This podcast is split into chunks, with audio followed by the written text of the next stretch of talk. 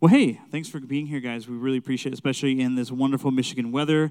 Who uh, woke up or was going to bed last night and was like, yo, I ain't going anywhere because there is that white stuff on the ground, and who knows what's going to happen. But we're really glad that you guys are here uh, with us. Um, just take a minute and share about who you are, um, your family, what you guys uh, do, and yeah. So, is this on? All right, good. Um, my name is Trent Roberts. Uh, we serve, I'll, I'll, say it because I guess I can go there, but we serve in the Himalayan Plateau. We, we focus on Tibetan people, uh, but we're in what would be called Northern Asia or China. Um, this is my wife, Kayla. We have three kids Easton, Abby, and Kingston. So we have one girl, one boy, and our youngest, Kingston, is a tornado. Um, he's five years old, and Easton is 12.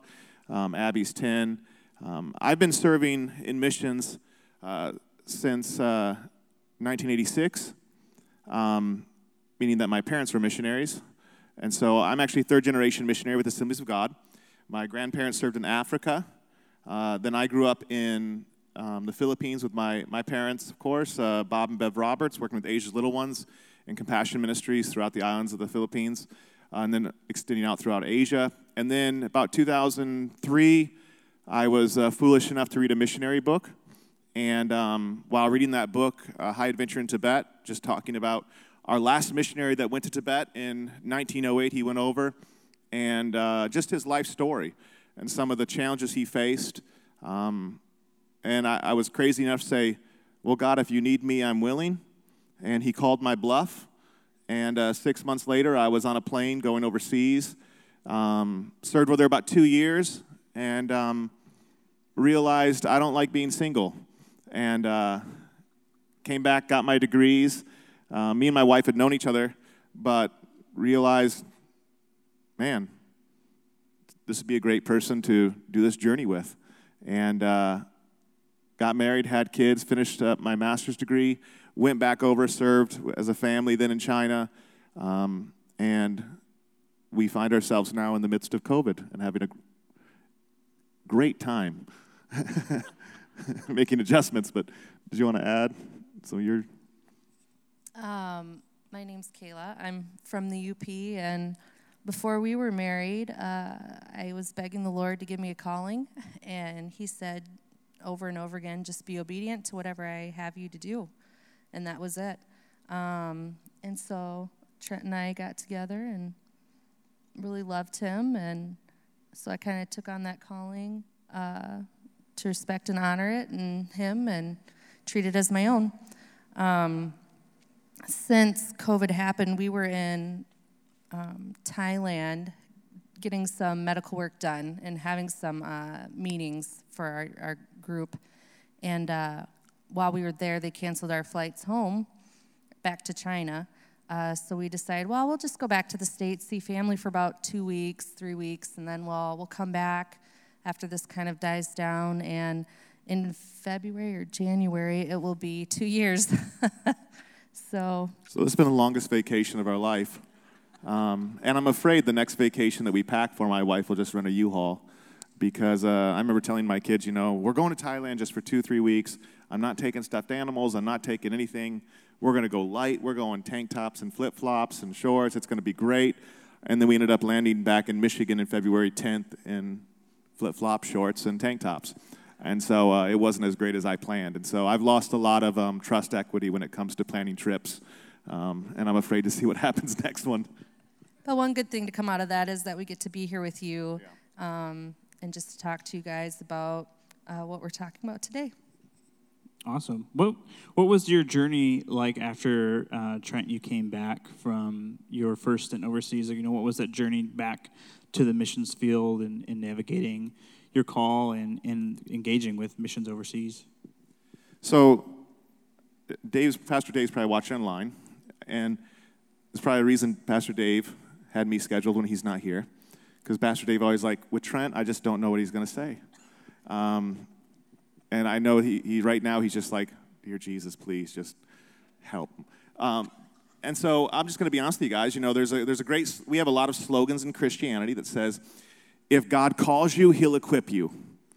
And I mean, that's an amen moment, amen? Like, because that just means we don't have to do anything. like, we don't have to do anything. Other just like, well, God, it's your call, it's your equipping. I'm just going to be here, and you just paint on my canvas and make me become what you need me to become. And I don't really adhere to that because um, working in China, one of the things you have to have is you have to have degrees. They really don't care about your heart or how much money you have. You need pieces of paper that say you're qualified to be in that place. And I agree with that. I mean, nobody really wants a heart surgeon who really loves heart surgery. You want a heart surgeon who's qualified to be a heart surgeon just as much as you want ministers and you want educators and you want other things who are qualified. And the Lord calling us into China, I realized that one of the things I have to do is I have to become qualified. And so I came home and I got my undergraduate degree. Now, to rewind, I'd been kicked out of two different Bible colleges up to that point um, one for academics and one for immaturity, I'll put it that way.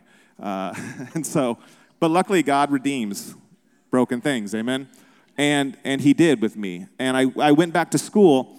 And you know, you would think that me going back to school would mean that God was going to prepare a path for me and it'd be great because if He calls us, He equips us, amen?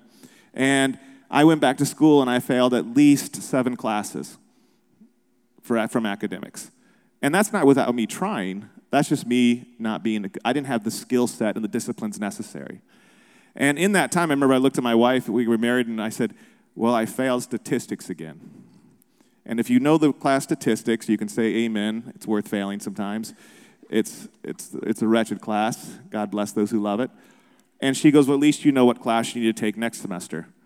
And I was like, You're right. And I think that sometimes for me, for, that was a qualifying time. That was a time when God was teaching me this idea of perseverance, this idea of endurance, which would be a necessity for the journey ahead on the mission field that we have. Um, because just, I think we assume that when God's in it, there won't be resistance, there won't be failure, there won't be things that stretch me beyond my abilities. And during that season, when I came home in 2006 to 2010, when I returned, I, I was stretched beyond by, into my capacities. Um, to the point is I, I, failed classes, but, but the key is you keep pressing in because you know that's what God's called you to do. And I knew I needed that. And so I did. And um, here's the crazy thing I'm teaching statistics right now at North Point Bible College. Um, they asked me, they said, We need someone to cover for a few weeks. Would you be willing? And I said, Statistics? I said, I failed that class two times. And they said, So you're very well practiced in it, right? And I was like, okay. But I just want to encourage you that sometimes when God calls you, that doesn't mean you're not going to get calluses on your hands to become qualified, to become equipped. It's not just some magical boom. It's actually through this experience of growing your character and expanding your capacities and your competencies that he really was involved in that time of my life with, and still is. Um, because after I got my undergraduate degree, um, the Assemblies of God said, I, you know, I called them and I said, We're ready to go. And they said, Then talk to your state district. And at the time, our district only sent two missionaries a year because they didn't want to flood the churches. And I called them and said, We'll put you on the waiting list. And I said, The waiting list? And they said, Yeah, you'll be 2014. In, in three or four years, you'll be able to go. And I thought, Well, that's not acceptable. I've been working so hard to get back, and now I'm waiting. And my wife says, Why don't you do a master's degree? Which I kind of wanted to look at her and say, Were you not a part of my undergraduate degree? you know, like, and I, and I remember I, I found myself in a room with a, the dean of a program at one point, and he said, Yeah, why don't you come join our program? And I said, Well, your program, you need a 3.5 GPA to join your program. I said, If you times my GPA by two, I still don't qualify. Um, and he says, I'll take care of that. And I ended up getting a 4.0 in my master's degree. And what's crazy now is as the Lord's moved, here we are, now I'm in a PhD program. And I'm just kind of like, please, Lord, let there be nothing more. Like, I'm, I'm, I'm happy. Let's expand other areas because it is, it is growing, but the Lord is, is that's the thing that I, I learned in that season is that if I want to do more, I have to allow Him to expand more in me and teach me new sets and skills. And that means that I don't know those things yet. And that's what equipped me to go back. And um, in 2000, was it? We went back in Tilly Jung, 18? 19? Yeah, 19, I think we went back. And I got a job at the university teaching. Um, and they they knew I was a Christian, but then we got a new dean, and he was a little concerned about my belief in Christianity, and he's so they had to let me go. They fired me because I was a Christian, um, and when I inquired, you know, why am I being let go? Because that means my family doesn't have a visa. We have no way to be in the country anymore. And he said, You know, we're concerned that you'll subconsciously influence our students with Christianity. And I said, That's absolutely not true. I will consciously influence them to those things. Um, I will consciously influence them to value marriage, to be good parents, to take, be stewards of their money, consciously influence them to be kind to their neighbors and love those um, in, in different class systems. I'll, I'll consciously influence of those things. And I said, those are the values in which I believe in, and I, I stand by that Christ promotes. Why would I consciously influence them for something else? Um, but they still were concerned and had to let us go, and I ended up teaching uh, fourth graders. That was the only visa we could find. Um, and so I had all girls in my fourth grade class. So it's like teaching with a perpetual slumber party. It was a. Uh, and that may have been the most growing season of my life. Um, and so I just say that because you never know. I mean, we have expectations of where God's leading us and what He's doing and how He's going to be equipping us. And for me, that season, I've just kind of realized like, God, you're creative in the ways that you are going to partner with our life to expand and um, our capacities for your kingdom's sake. And, you know, we, we want to continue to submit to that and serve in that area. And so that's, that's kind of been the journey from there. And so. Something uh, I'm curious about. We're currently in a series on joy, uh, talking about in Philippians, you know, Paul encouraging the Philippian church to be full of joy and to even in the midst of the journey of the times where it's like this isn't quite right, like have joy. Um, what has your guys' experience? Because uh, I, I know you guys and I know part of that journey, but like what's uh, what's that looked like for you guys? As you've been in the midst of like okay here's the next thing and that comes and it's like oh now it's another thing and it feels like the, the journey is constantly going a different direction than what seems like would be the next logical question. How do you continue to uh, you know as you, you said your call was to be obedient. You know how do you face being obedient in that journey uh, and in this light of context of joy? You know how do you be obedient with joy in that journey well, I've often found that when I can't pray myself into more joy, I surround myself with others who can. Um, and Trent and I have often said we we just might sound weird to say, but we just feel when people are praying for us, and we feel when, for instance, our son had pneumonia and had to be in the hospital for ten days. Um, and we were in a hallway and it was he had a bed of two by fours with a little thin mattress on it and we just felt like we we'd reached like the depths of of just sorrow at that point. Um, and we were worried about him and we were stressed um, but there is something that just kept sustaining us. And um, we, we reached out on Facebook and told people what was going on. People were like, We're praying for you, we're praying for we're praying for you. And it wasn't just that we knew, we could just feel that sustaining. Um, and it's the same with joy, you know, just knowing that the Lord had us, brought us just joy and peace um, to be able to withstand that moment. Um, and just, yeah, I would say just surround yourself. That's what the body's for. You know, when you can't do something, um, others will help to come bring you up in that way. Yeah, for me, it's, it's always interesting because I don't know what Pastor Dave's been teaching. I never want to say anything like, joy is this. And he's like, his first point was like, joy is never this. And I'm like, oof. You know, but I will say this that I believe that joy is a byproduct of, of other things. Um, it's not something that we can just grab a hold of and today I'm going to be joyful. You know, it, it, it's not something we can just produce in ourselves. It's a byproduct of so many other things. And I think for me, when I realize that my life is completely joyless, it's because a lot of my, my filters and my, the way I'm perceiving life has been impacted by other things other than the gospel, other than my time spent with Christ, my prayer time, my worship, my time with the community and the body of Christ. That I notice when my joy starts to seep out, it's because I'm allowing other things to influence my perception of my situation. I'm allowing the news or the media or my financial situation or or the present. But the gospel says, you know, it's this, therefore this is a purifying hope to those who believe. You know, mean that we're looking forward to things. that we, we understand that his kingdom is coming and that the gates of hell will not prevail. There's times we feel the pressures at times in the heat from the gates of hell. We feel the resistance. We feel the.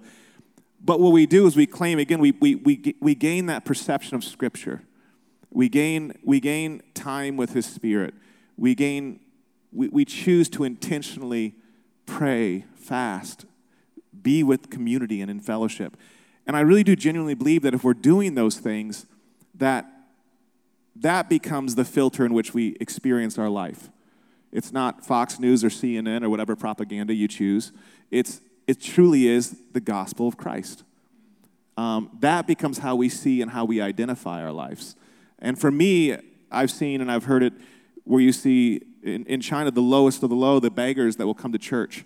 You know, they reserve the few, few rows for them at the government church. Um, and they're honored beyond all measure. And some of these beggars have the most joy in the world because they have this relationship with God and they're just so honored to have that and this community that doesn't look at them as beggars but looks at them as brothers and sisters.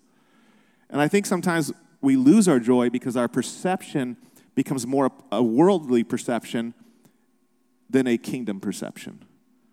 And I do believe that it's a byproduct of other things that produce that and help stabilize it and maintain it. That if we get those things in sequence, we wake up with this mentality this is the day the Lord has made. I'm going to rejoice and be glad in it. And that the joy of the Lord is my strength. You know, that we start, we, we almost, that becomes the outflowing living water that we're in, no matter what our circumstances is. Because our mind and our heart is established in Christ and Christ alone. So, amidst all this journey and, and the you know the difficulties that come along the way, plus all the joys, you know why why overseas work? Why consistently work to get back to uh, whether it's China or another location? You know, what's the what's your motivation to to do that? You know, for me, it's you know experience. Um, I would assume that every person in this room, unless it's your first day or first time, you've experienced the goodness of God. You've experienced His love. You've experienced His peace be still into your life. You've experienced a hopeless situation and a dead end, and all of a sudden a path in the wilderness shows up because He stepped into your situation. Um, you felt safety and love for the first time in your life. And you want to know how to find more of that safety and love um, you felt a community that values you. You know, that is the hallmarks of what we're doing. And, you know, as, as Kyle said earlier, you know, where, where it's not present, where it doesn't have access, how can they know lest some tell them? And how can they be told lest someone goes? And how could someone go lest someone sends them? And, you know, for us, we believe, you know, as Kayla even said earlier, that we feel when God's calling people and when people are praying for us. And I think that God chooses sometimes to step in and, and say, All right, I'm going to take you two aside because I think it's important that the Tibetan people and people in this city and in this context and in this neighborhood have an encounter, have access to somebody who can show my love and my goodness. And it's not just to preach the gospel of you know, his resurrection, which is vital and important, but it's, it's to preach it and give space for experience of it. And I think that that's where we can go wrong when we just preach over the fence at our neighbors and we don't actually invite them to our tables. Um, when we just kind of throw the gospel over the fence or like put it on a catapult and kind of launch it, and then it's void of relationship, it's void of experience. And so much of what Jesus does in the Gospels is he has conversations with people, and then they have experience with what he's having conversations about. You know, he has, they have experience with this love. They have experience with this kindness, the experience with the forgiveness, experience with healing, experience with this new kingdom concept. And, you know, to me, I remember just even, I was, I found myself at one point, it was, I had gone to Lijiang into our city because we were going to move to a new city. It's a city I used to live in in 2003, 4, and I went to school there, and I was in that city again and getting our house, getting established and after about, I don't know, maybe like six days, I was getting depressed. You want to talk about joy leaving? Because I was just working all day long, nonstop. My phone wasn't working because so I couldn't act, access them as much. I, I was just lonely because I was just in this foreign country by myself in the city. I didn't know anybody. And I was trying to establish, and I was sitting there sometimes every night eating alone, looking out, watching all these people, thinking, what use am I here, God? Like, why am I even here? Like I've been serving so long, God, and I haven't seen a church planted. I haven't seen, I haven't seen this revival experience. I haven't seen people like, tell me more about this Jesus. I need to know more. Can, you know, I haven't had the experiences that you hear other missionaries having in other places. And I mean, people had encounters with God, but I hadn't seen the fullness of what it is yet. And I was, I was just really, and I knew what it was going to be in our marriage. I knew what it was going to be taking my wife away from her family and my kids away from grandparents and cousins. And, and I knew that we're not going to have a church setting like this. We're going to have a couch that we're going to be able to do it with. And, and, and, I, and I was just kind of really under complete attack, to say the least, just depressed. And I remember I just felt like one of the rubrics that I always go back to, one of the things that I always say is that God works in community, the enemy, works in isolation. You know, and God works in the light, the enemy works in darkness. And so we always say, make sure you better take proper assessment of where you're at. Because if you're feeling that maybe isolation is my issue, I need to get around the community. And I knew some other believers in, in the city next to me that I was going to have to go to to get to the international airport I was going to. And so I called them and I said, hey, do you mind if I come and stop by and visit you guys for a day? And they were so gracious. Yes, we'd love you to come by. You know, I'd seen them in a while. And, and so I got on the train and I went to them. And I was still just in my head so depressed. And I was thinking I was going to be an encouragement to them. And, you know, because I was more of the veteran missionary. And I went there and I said, you know, hey, how you guys doing? I just wanted to come and encourage you guys and see how you're doing. And they're like, oh, Trent, things are going so good. And I was like, that must be nice. Um, you know, and you, you know when you get in one of those par- party pooper phases where you just kind of, you, you get kind of like you have your little parade of nobody loves me, I'm to go eat worms kind of mentality. And I was right in the heat of it. And, you know, I wasn't showing them, but inside, you know, me and God were just, I was just like, that's, that's really kind of you, thank you. Um, you know, and, and, and they said, Trent, you need to come tonight to the coffee shop with us and meet a new disciple. And I said, a new disciple? Huh, lucky you. You know, and just kind of there's that sense of like, what have I done wrong? You know, I've been serving now how long, Lord? I've been doing what I can do, and now you guys get disciples, you guys get all this stuff, and I'm out in no man's land, you know, all alone. And I got there that night, and my, my friend introduced me to this new, new Chinese brother. His name was Stephen. And Stephen, it's great to meet you. You know, he's, he's like, oh, Trent, it's good to meet you. And we talked for a bit. And in Chinese, I just encouraged him to, you know, continue in the faith and to, to really focus on what they're saying and to, that he's made one of the best decisions ever. And I'm so proud of him. And then I got pulled into another meeting I had to go to, and so I went to another meeting. And as I was leaving that night, it was about 10 o'clock at night, and I felt really impressed by the Holy Spirit. I need to go back and talk to Stephen and just encourage him one more time. And so I, I went back to Stephen and I said, Stephen, I just, before I go, I just want to once again, I said, I head to America tomorrow, but I just wanted to let you know how much, what an honor it was to meet you. And just, I am so proud of you because I found out he was the first believer in his family, and, you know, his parents were very kind of pushed him away and he says, he says, Thank you, Trent. That means a lot. And he goes, And your name was Trent, right? And I said, Yeah. He says, I used to know a Trent.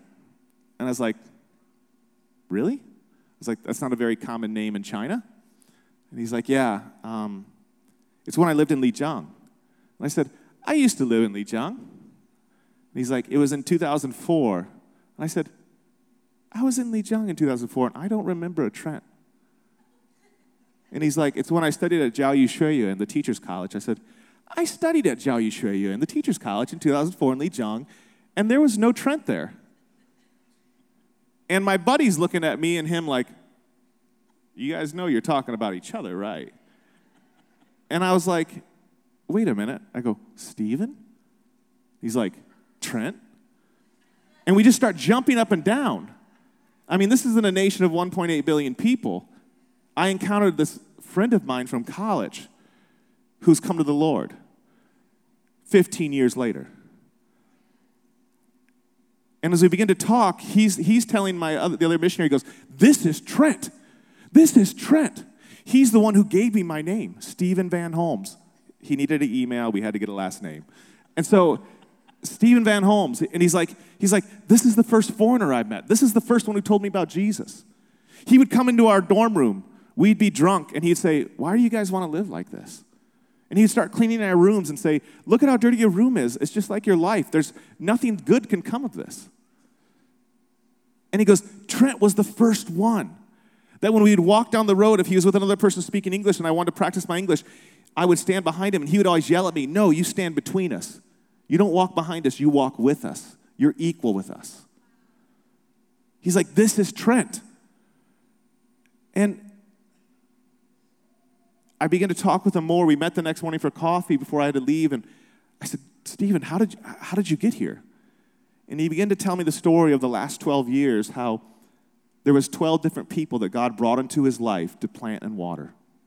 And I was one of the first. You know, 1 Corinthians says this. Paul says, I plant, Apollos waters, but God gives the increase.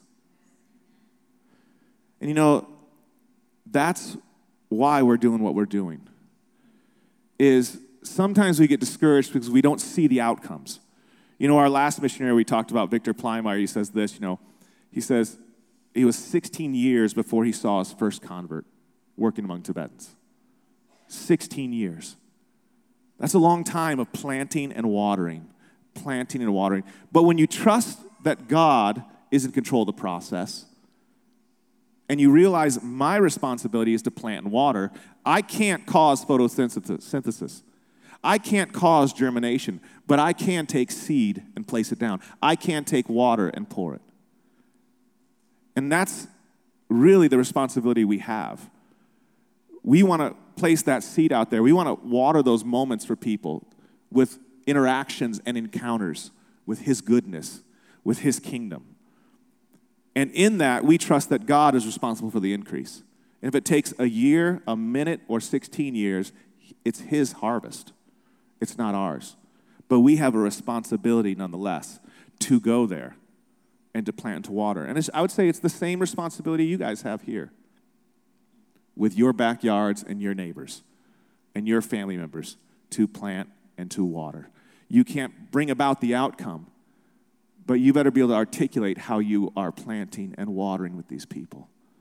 You better understand that you still have a responsibility, not just to pay us to do it, but you have a personal responsibility to do it in your own context. And if you don't know how, you ask God, please help me and teach me how to do this and give me opportunity. And it's amazing when people have that encounter with His presence, His genuine love and His forgiveness and His kindness, that it doesn't make sense to them, but something changes something clicks. You know, I'll tell one more. Can I tell one more story here? That's okay. So we were in Tibet. Kyle actually knows. You might have been on this trip with us. I don't know. Yeah, you were. No, it was the one maybe before. I'm not sure, but he knows the person I'll talk about. Her name's Nima. She's a Tibetan friend of ours, and she's just awesome. And Nima had had a couple encounters with the Lord's presence. And one of the encounters she had, actually, JP Dorsey, who's the president of North Point Bible College, was with us on one of the trips. And we were in a hotel room, we were talking with her, and, and really it was just we were showing her how much we love her and appreciate her. And we had a time of prayer just to pray over her. And she, remember, she sat on the chair and she just looked at me. She goes, Trent, what am I feeling right now? What is this? And you know, she's Tibetan Buddhist. The only things that the spirit realm does is do bad things, and Buddhism protects them from those bad things. And she's sitting in this chair and says, What am I feeling right now? What's going on? And I said, Well, it's the presence of God. And she goes, Why is it good? Why is this good? You know, and I said, Because he loves you. And she's like, I, I, I want to know more about this love. You know, and it was the, on the next trip that Kyle came that one of the young ladies one of my rules, forgive this rule, is I have a rule that you're not allowed to cry in front of Tibetans because they will have no idea why you're crying. It'll be very confusing to them, you know. And so I said, please don't get blubbery because you're feeling they're all going to hell. Um, they won't understand that. It's confusing. So just go out and find a space, and God will do His thing with you there. And we were in one of the houses, and I think you might remember this. We were in one of the houses. We just stopped at a random city, had tea in a random house Nima asked just a Tibetan on the street, Can we have tea at your house? She's like, Come, have tea with me.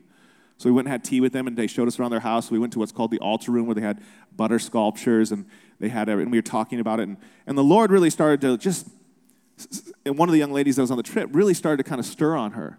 And I saw it happening. I saw like the chin quiver, and I thought, oh no, here we go. And so I kind of tapped her. I said, why don't you step outside for a minute? Just take a deep breath. So she went outside, and um, when she went outside, I realized, oh, she probably doesn't have her gloves. So I went and took her gloves to her, and I didn't know, but Nina, Nima had followed us. And when this young lady turned around, she had just tears flowing down her eyes or her cheeks. And Nima saw her, and Nima said, Are you okay? What's going on? What happened? Did something happen? Do you need something? And then she's like, No, no, I'm fine, I'm fine. And so I tried to distract. I said, Oh, she's just having a rough day and probably tired, and just kind of throw it off. And, and but Nima knew there was something that just didn't make sense to her. And so we were at dinner a few nights later, and Nima says, Trent, and this is just so Tibetan to do. It's like, the young lady sitting right there. She's like, Trent, can I ask her about why she was crying the other night? And I was like, absolutely, go ahead. And so she asked this young lady, why were you crying the other night? And I was really impressed with her answer because she says, pretty much, God loves the Tibetan people so much. And when we were in that room, I was just reminded how, how badly He wants to have relationship with you and how much He loves you guys, and how much He loves you, and how much He loves that woman and her husband and that family in that one house in this massive country, and how He so badly just wants to pour His blessing and His love. And I remember Nima got tears in her eyes, and she says, Trent, I need to know more about this. Because he really does love us, doesn't he? And I said, He does. He does. You know, Nima, since then, we were on a trip, and she asked, she said, she said, Tonight, t- Trent, we were going on a trip and I had to pull out a new bowl. And I pulled it out and I offered grain offerings to my spirits for our trip for safety. And I said, Okay. And she goes, And as I was finishing, I had a moment where I thought, oh, I should also offer them to Trent's God because he's good. And she goes, and I poured out, I pulled out a brand new bowl that I've never used for any. It's one of my best. And I set it there and I poured grain into it. And I said, Jesus, God's Trent, Trent's God, please just help us have a safe trip today and watch over us. And she asked me, she says, Will your God be angry with me for doing that? And I said, No. I said, My God doesn't need the grain offerings. I said, But he's just very glad you're talking with him. And I said, and with my God, you can talk to him at any time. You don't have to present offerings and you don't have to make him happy. He just wants to be with you.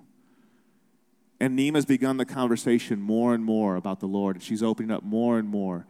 I mean, she's asked us so many more questions. And, and that is the very reason we're doing what we're doing, is because we hope to see a community rise up who have experienced the goodness of our God and who now will take that experience and create spaces for others to experience it.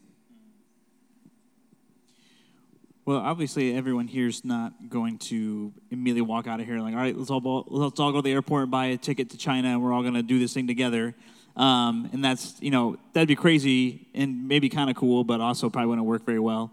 Um, you know, God leads and calls us all to different places and to different people, and um, you know, Jesus' last commandment to his disciples is to go, to go and make disciples. To I love how you phrase it to to uh, be someone uh, that others can experience God, that you come, it's not that you come and bring God to them, but that you are just simply a signpost saying, God is here and God loves you.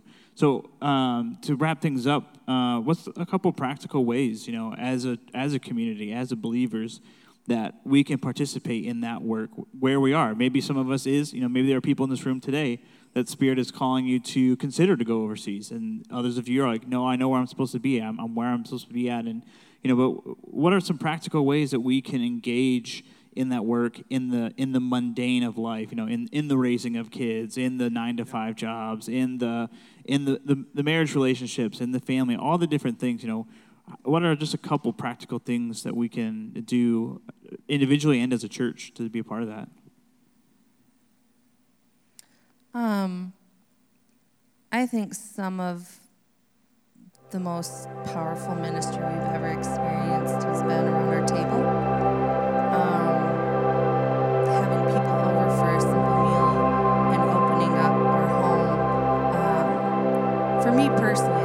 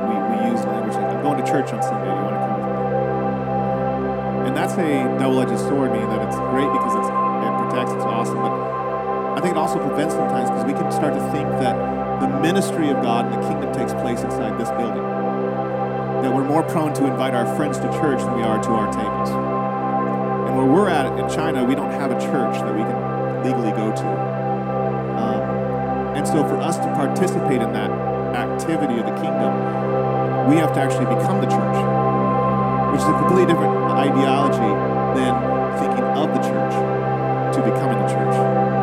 Um, and I think that logistically, if, if, if you're somebody who wants to think about going overseas, you're like, maybe God's directing my heart. What I'd encourage you to do is, you know, talk to other missionaries, talk to us, talk about process, but also start to understand that God's going to start challenging some of your capacities and competencies. And that one of the things I always tell students is this passion is not a competency. Passion should be the wind in your sail that helps you develop competencies. But passion in and of itself is not a qualifier for missions. Um, it's what should promote you to grow and develop into what you need to become for missions. Um, but I would say exactly what Kayla said that, you know, Luke 10 is one of my favorite passages, and it says, After this, Jesus appointed 72 others and sent them on ahead of him, two by two, in every place he himself what I love about that is Jesus sends, sends us into places that he's anticipating to arrive himself. So, where you bought your house, guess what? Jesus wants to show up on that street. In your apartment complex, guess what? Jesus wants to show up in that, on that floor in that building. You know, in your townhouse, in your condo, wherever you're at, guess what? Jesus wants to show up because he sent you there and he wants to show up there. And I think that sometimes we can assume that we're cut off from that. What I love about it is he says, then he says, I'm sending you out like sheep, sheep among wolves. He says, don't take with you all these different things, meaning don't look like some of the other traveling merchants. But go to the, go to the homes and find a peace-loving person. And if a peace-loving person is there, his peace will reside. He says, therefore, do not move from house to house. Meaning, don't just go look for easier places or better situations. And he says, what is set before you. Meaning, go to their houses and sit at their tables. To me and Kayla, one of the greatest honors is not when someone accepts our invitation to come to our table, but when someone gives us an invitation to their table. You know, and I think it's time for me, what I would challenge the church and, and, and believers of Christ is this we have to give up home court advantage. We have to give up this start going to their tables. And start thinking about when is the last time I sat at their tables? When was the last time I was the minority of faith inside of a circle of people? When was the last time someone did I was with someone who really didn't understand what Christianity was? And it was really awkward to talk about it when they asked me questions. What I love about China is this legally we can't go and tell people about Jesus, but legally any question that they ask us we can answer. So our belief was this let's live very questionably. Let's keep our shades open and our doors unlocked so people can peek in and peer in. Because when they do, they're going to have questions. And we can answer those questions. Because who we are and what they see always points back to Jesus. That's my prayer. And so what I would encourage you guys to do is, is realize that you actually have in your place, couch probably, in your chairs in the living room, a coffee table, around your dining room, a coffee table, is to fill those chairs up and fill those seats up with people and, and relationships that you want to say, you know what, there's a person that I think God wants to show up to